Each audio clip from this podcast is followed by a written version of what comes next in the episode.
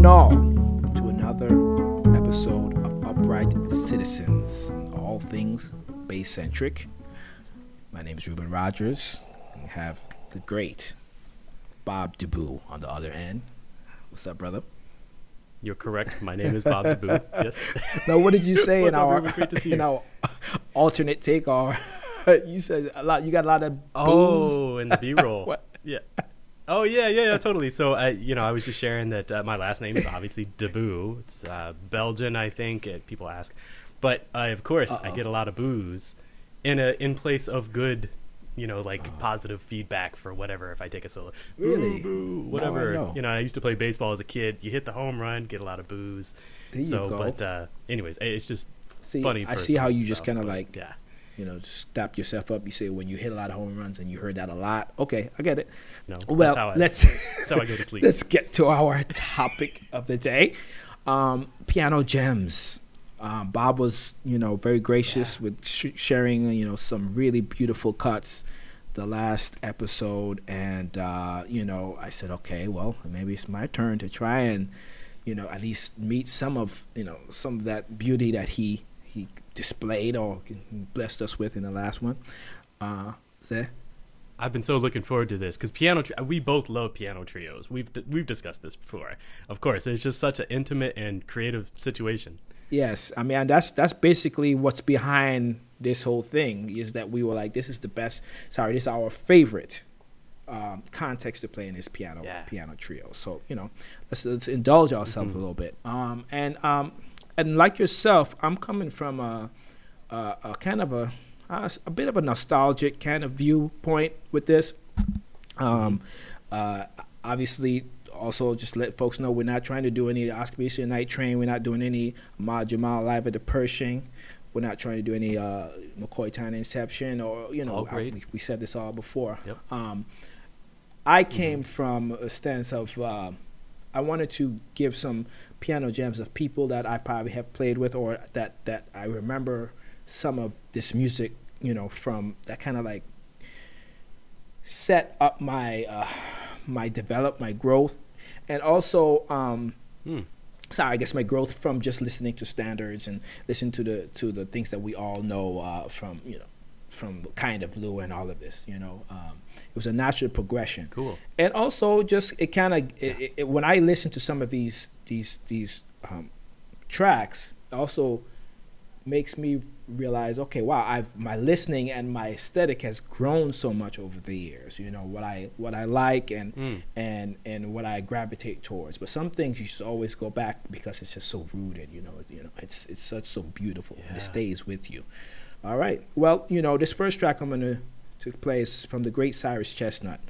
Um, Cyrus Chestnut uh, uh, hails from um, Baltimore and uh, Baltimore, Maryland. For those who don't know where that is, and uh, he's he's a, uh, a giant of our music. I would say he was one of the the, know, the young lions. I say of the early '90s. He came, he, you know, on the scene and was Yeah. really um, a big voice and a distinct voice at that time, and he still is. Uh, but this trio, this this this record, so so I, I should say, uh, that played the trio that played on this record um, was um, actually the Betty Carter's trio for a while. And um, actually, when I first saw and met Betty Carter, this was her trio.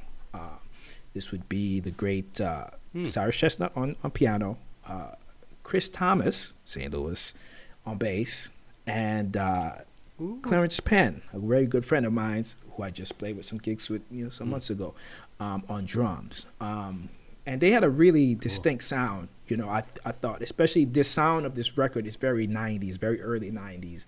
The kind of the, you know what you know the Mm. progression of what came after also. Um, so let's let's go ahead and listen to it. Um, uh, it's uh the, the record is called Revelation, um, from 1994 Okay. and this this song was called Little Ditty. Uh, uh, and a little trivia: this was actually recorded to live to track, like live to two, they call it, right? Basically, it was no, Huh. actually, it was no no editing, no mixing, no nothing. They just they just played, Wow. and and this is what it is, you know. Maybe rough around the edges here and there, but it was just pure music. I love it. Here we go, Little Ditty.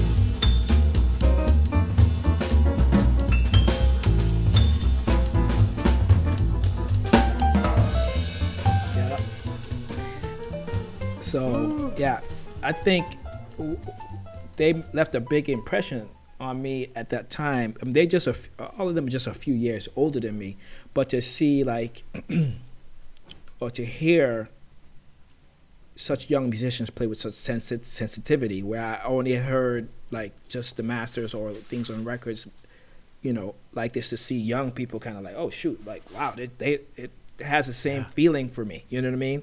So I think it kind of Mm, stuck with me in that way. That whole record, they have a whole bunch of beautiful, even more modern, non-swinging things on the record, and to to, to I guess to see young musicians uh, play with such maturity was a big, you know, re- that, that's a, a big impression on me. You know, so that's why that record has stuck with me. you Yeah. know? Yeah, the, Um, the just the interplay and the sensitivity and the the support amongst each Mhm. other was so beautiful. That's my very first time hearing that, and I can't wait to hear the rest of the record. Yeah, but the things you can do with the blues too, man. Wow, and going in between, you know, uh, Chris Thomas going in between that two feel and that four, and when it was like, oh, it's about to go, it's about to do it, it's about to, and then bring it back a little Yeah. bit, and then actually go to it when Clarence went to the sticks.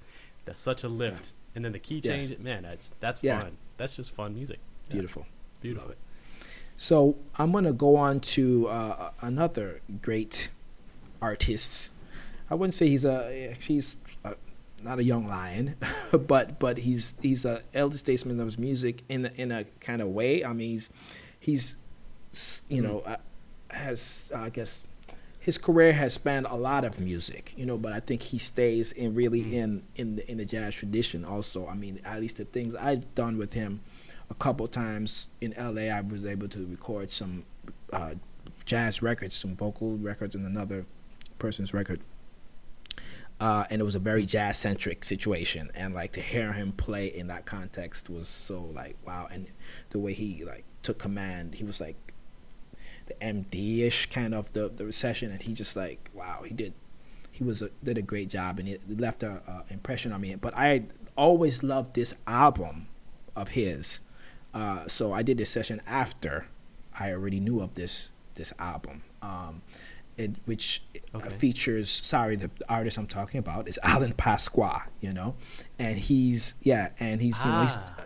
based out of LA. He's from Jersey actually, but he's been out in LA since the '70s and is a real staple on the scene out Wow. there. Um, played with the likes of Bob Dylan and all kinds of you know everybody out there. You know, um, and this this this uh, album is called My New Old Friend.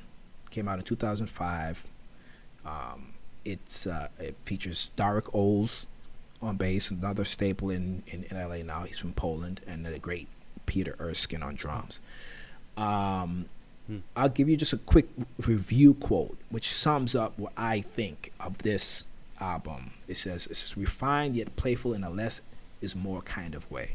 My new old friend appeals on many levels, but by avoiding the obvious and es- eschewing virtuosic displays, it's the kind of re- record where one has to pay attention to truly appreciate the riches revealed beneath its soft and engaging surface. That was a very heady little Wow. situation just now, right? Sorry. That was well written. Thanks. but I mean, it's just the subtleties of the way they play, the way they go about, uh, you know, playing on this whole record. But this song I've always liked. It's one of those songs you wake up in the morning. The bass line is so beautiful. Just the way the musicians play on it, it's a beautiful composition. It's called Highway 14. All right, it's by the great Alan Pasqua.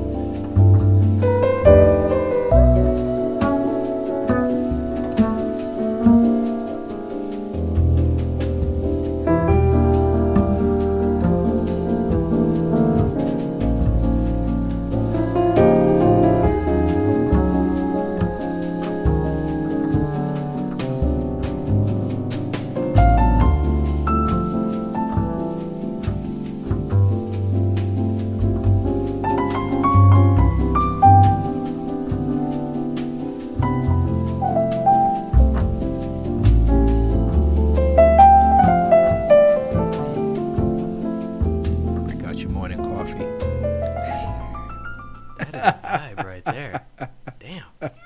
Wow. Yeah. That is beautiful. it's, I I always think to myself, I'm like, yeah, how your your ears mature or whatever. I always say, would the 20 year, 25 year old Reuben actually like that song? I probably would have liked it, but not as much as I do now.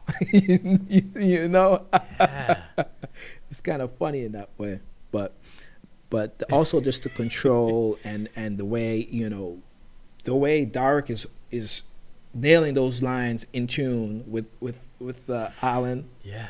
Doubled with That the is- piano. Yeah. That's that's that's the young Bob where I was first going. I was like, oh, his intonation is so beautiful. What a sound. It's like damn. Oh, oh, oh, is he gonna get it? nailing oh, it. Oh yeah, beautiful. But yeah, beautiful Yeah. writing. That is just a gorgeous composition. The the interplay between the the quote unquote melody on top with the Yeah. vocal and the the piano and, and then the, Right. the bass melody interspersed in there. So wonderful. So nice. No doubt. So what I'm gonna do uh, for this last cut, I'm just gonna play it, and we'll talk about it after.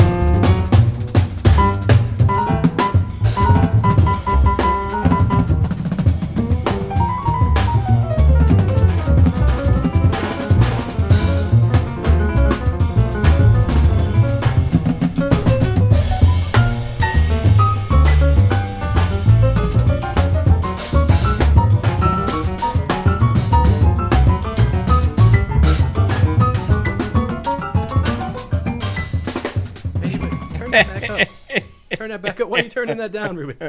turn that back up. It's just a tease. Please. It's about tease. It's about fun. teasing our audience to go Damn. ahead and pick up these artists' work. I'm. A, what's the blind I'm blindfold test? Who was playing bass? Come on, come on. Man, I was trying to figure that out, and I was like, at first, uh, you know. I, no, I don't know. know. I don't want to take you a know. guess on Go that. ahead. It's all right if you get it wrong. Cool. No. Was it Reuben no. Rogers? that sounds good. it wasn't me. um, No? Who, No? who might that have been? I, you know, I was thinking um, maybe it was Okay. John Herbert. He's really playful like that too. Mm. That's who I was thinking of, and I was thinking maybe somebody like Clarence Mm. Penn on drums, but that is No. that's not it. I So, can tell by your face. You're like Bob. That really? was the great Larry Grenadier on bass. who was it? Right, nailing those goddamn lines. okay. Nailing them. Yeah. Uh, this this Hmm. is a great pianist. His name is Sebastian Sternal.